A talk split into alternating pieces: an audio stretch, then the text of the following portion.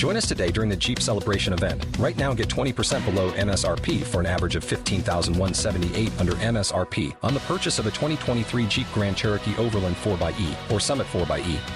Not compatible with lease offers or with any other consumer incentive offers. $15,178 average based on 20% below average MSRP from all 2023 Grand Cherokee Overland 4xe and Summit 4xe models in dealer stock. Residency restrictions apply. Take retail delivery from dealer stock by 4/1. Jeep is a registered trademark.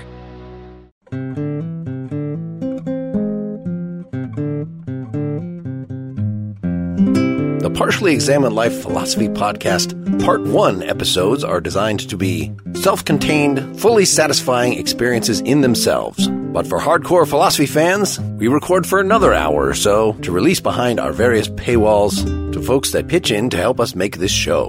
What you're about to hear is a preview of one of these Part 2 episodes. We hope you enjoy it. This is the Partially Examined Life, episode 289, part 2. We've been discussing Shaftesbury, Hutcheson, and Hume on aesthetic inner sense theory. I think we wanted to hit Hume in some more detail since that is the most famous essay. I did notice today, Very Bad Wizards just put up an episode on just this thing by itself. So they scooped us, those bastards. On the Hume? Judgment of Taste? Yes. Interesting. I want to listen to that. I like the fact that Hume starts us out with an antinomy. He's got two conflicting common sense views about a standard of taste. One of them is that it's relative, that taste is about sentiment and there's no reference to anything beyond itself, that, you know, to each their own. And there's not really a corresponding matter of fact, you know, when it comes to beauty. And the beauty is not out there in the object, right? But it's a matter of, you know, conformity between object and faculties, all that stuff. And the other common sense view is that clearly there are some writers who are better than others. Like, you know, his example is Milton versus this guy Ogilby, who I've never read. And we know why. Yep. Or he was really, really good, but he just wasn't as good enough. Yeah, to make it. He wasn't good enough. Exactly. To the, you know, he was like minor leagues. Yeah. We're still really, really, really good, but then it doesn't matter. History never remembers you. I think those are, like, intuitively, we're all prone to accept both of them to some extent. So then the question is how you resolve that antinomy. I agree. It's the epitome of the problem. Let's just start at the beginning, I guess.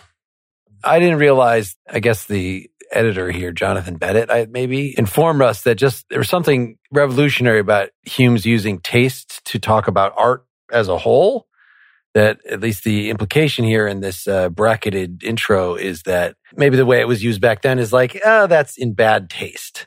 Or it really just to refer to something that is vulgar, that is common, is sort of an aristocratic way of talking about, oh, you have taste, you don't have taste. And not necessarily like you would actually talk about a painting as being like, you have taste because you appreciate this painting. That was actually kind of an original use of the term. I thought that was unusual. And we also get the firmly connecting us to ethics here, which is really all three of these readings. That's the context, is that if you have this sort of view, at least it can be available to you, unlike for Kant, you know, who was very influenced by Hume, but had a very different idea of, you know, a very rationalist ethics.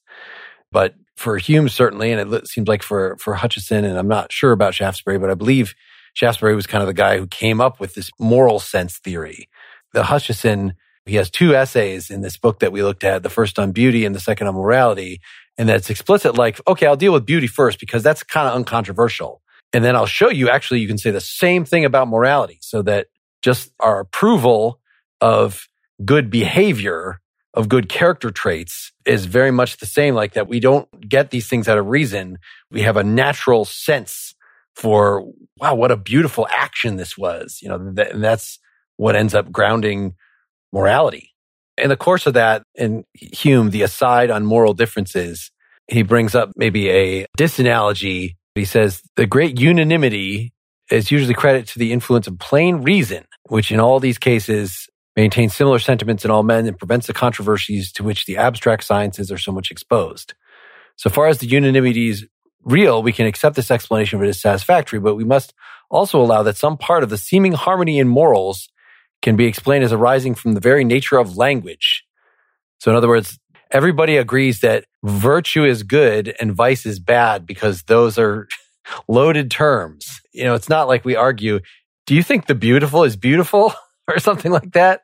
It's that they're sort of, the generalizations are built into ethics in a way that maybe they aren't in aesthetics. So for instance, that, you know, Homer may be trying to tell us that courage is good, but then show us particulars that we would find immoral and not really appropriate acts of courage, or, you know, justice, or choose any virtue you want. We agree that those things are good, various virtues, or like courage or being just or being generous, but the devil is in the details, and we will tend to disagree about particulars. And he thinks the case is, you know, really opposite with regard to the sciences, where we agree on particulars, but we disagree about generalizations. So questions of fact in the sciences, where disagreement will actually turn out to be kind of, once you do a little bit of conceptual analysis, there's disagreement about generalizations falls away. So anyway, the upshot is that he's not a big fan of delivering general precepts in ethics. It doesn't do a lot for us.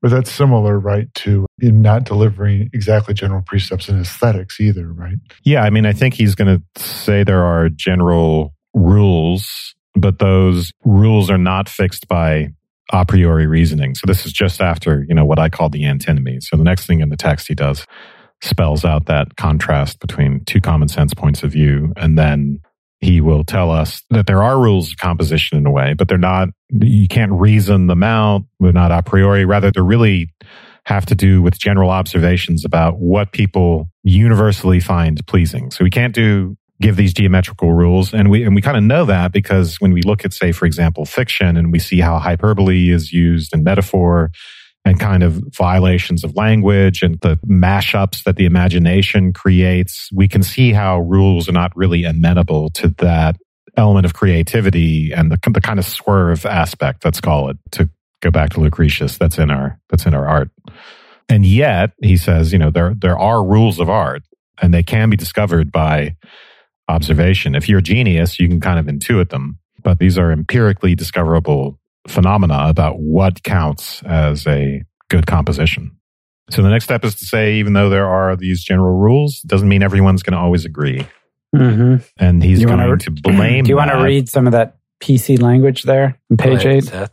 What he's going to do is, because this is a pivotal step in the argument, he's going to say when they don't agree, we're going to blame that on faculties. We're going to say they're disturbed, or they're not delicate enough, they don't operate properly. So that's the way we're going to explain disagreement. But what page are you on? The paragraph that starts, the admirers and followers of the Quran.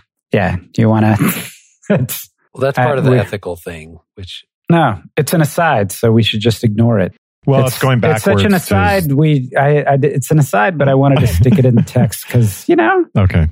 It's like people who fucking put arguments in footnotes. Either it belongs or it doesn't. I'm looking at you, Kant. All right. So, we want a standard of taste, a rule by which the various sentiments of men can be reconciled, or at least a decision reached that confirms one sentiment and condemns another. That's what we want. By the end of this essay, are we going to have it? So, why do we want it? Because we think taste is something like truth. Right. It's a way of, we want to be able to shout down people who have wrong tastes. And you can have wrong tastes. That's an important thing. Yeah, there's a connection, right, for these guys between beauty and morality. And if there's no such thing as beauty, why would we say there's such a thing as morality? And when we think of cultural refinement, like, so a lot of this is just about the possibility of cultural refinement, the possibility that people can become more quote unquote delicate and discerning, and that there's some sort of moral improvement given to us by the arts. Yeah, it's important that it not just be completely relativistic. And for, you know, remember how Scruton says about this is that this is about social agreement, and it's about belongingness in society, and it's about how we coordinate. We are making these demands on other people to agree with us about what's beautiful and what's not, because we are fashioning a form of life in which we all participate together. And if we can't agree on those things, we don't participate in the same form of life. And we undermine the Hegelian recognition function, that sense of being identified with a larger whole. Right. So the thing that we have to get over is this difference between judgment and sentiment. That if you're making a judgment about something in the world, right, or opinion, he says 1,000 men may have 1,000 different opinions about some one thing, but exactly one of them is true. And the only difficulty is to find out which one that is. As against that, 1,000 different sentiments aroused by some one object are all right, because no sentiment represents what is really in the object, and so no sentiment runs any risk of being false. He's describing the position he rejects there. Well, I don't think he rejects it. I think we have to reinterpret that when we say your artistic sentiment is wrong, we're not literally saying, I mean, what is it about the sentiment that is wrong? He says, a sentiment does mark a certain conformity or relation between the object and the organs or faculties of the mind. There's no chance of error there, because if that conformity didn't exist, the sentiment wouldn't exist either. So in other words, right, you can't have the sentiment if you didn't have the causal mechanism. He's not describing his own point of view there. He's describing one of the common sense of points of view in these antinomies. That's really important. He's just paraphrasing the relativists in that, which is not to say there isn't crossover between that and the idea that beauty is a secondary quality that Hume would agree with, but he's going to reject this relativistic idea. This axiom that all tastes are the same seems to have gained the support of common sense, but there's certainly a kind of common sense that opposes it, or at least serves to modify and restrain it. Yeah, so I guess I see this as providing part of a dialectical step. And that's where he brings up the Milton and Ogilby, that when you're considering something like that, we don't hesitate to say that the sentiment of these purported critics that say they're the same is absurd and ridiculous. In that context, the principle of the natural equality of all tastes is totally forgotten. We admit it on some occasions where the objects seem nearly equal, but it seems like an extravagant paradox, rather an obvious absurdity when it's applied to objects that are so disproportioned to one another. So these two things that are of common sense, what is the philosophically correct theory that comes out of that? Well, it's Hume's view.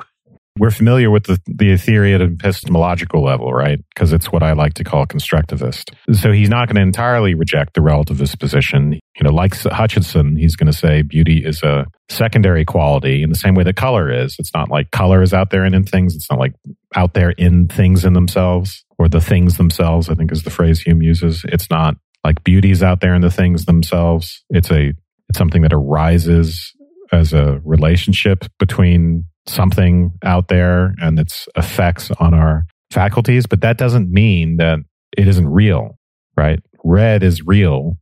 Just because it's not out there in something in its selfie sense doesn't mean that things aren't really red or really green, that distinction isn't a real distinction. It's just based in this causal relation between things in themselves and faculties. So that's the epistemological part of it, but that's the way we figure out what the standard of taste is. Unfortunately, we're not going to be able to do that by saying, hey, let's break down the mind and talk about all the faculties and the intricacies of the mind, and then we're going to derive these general rules, and then if the objects meet these general rules, then we're all good. That's the thing that Hume wants to try to avoid by focusing on the critic.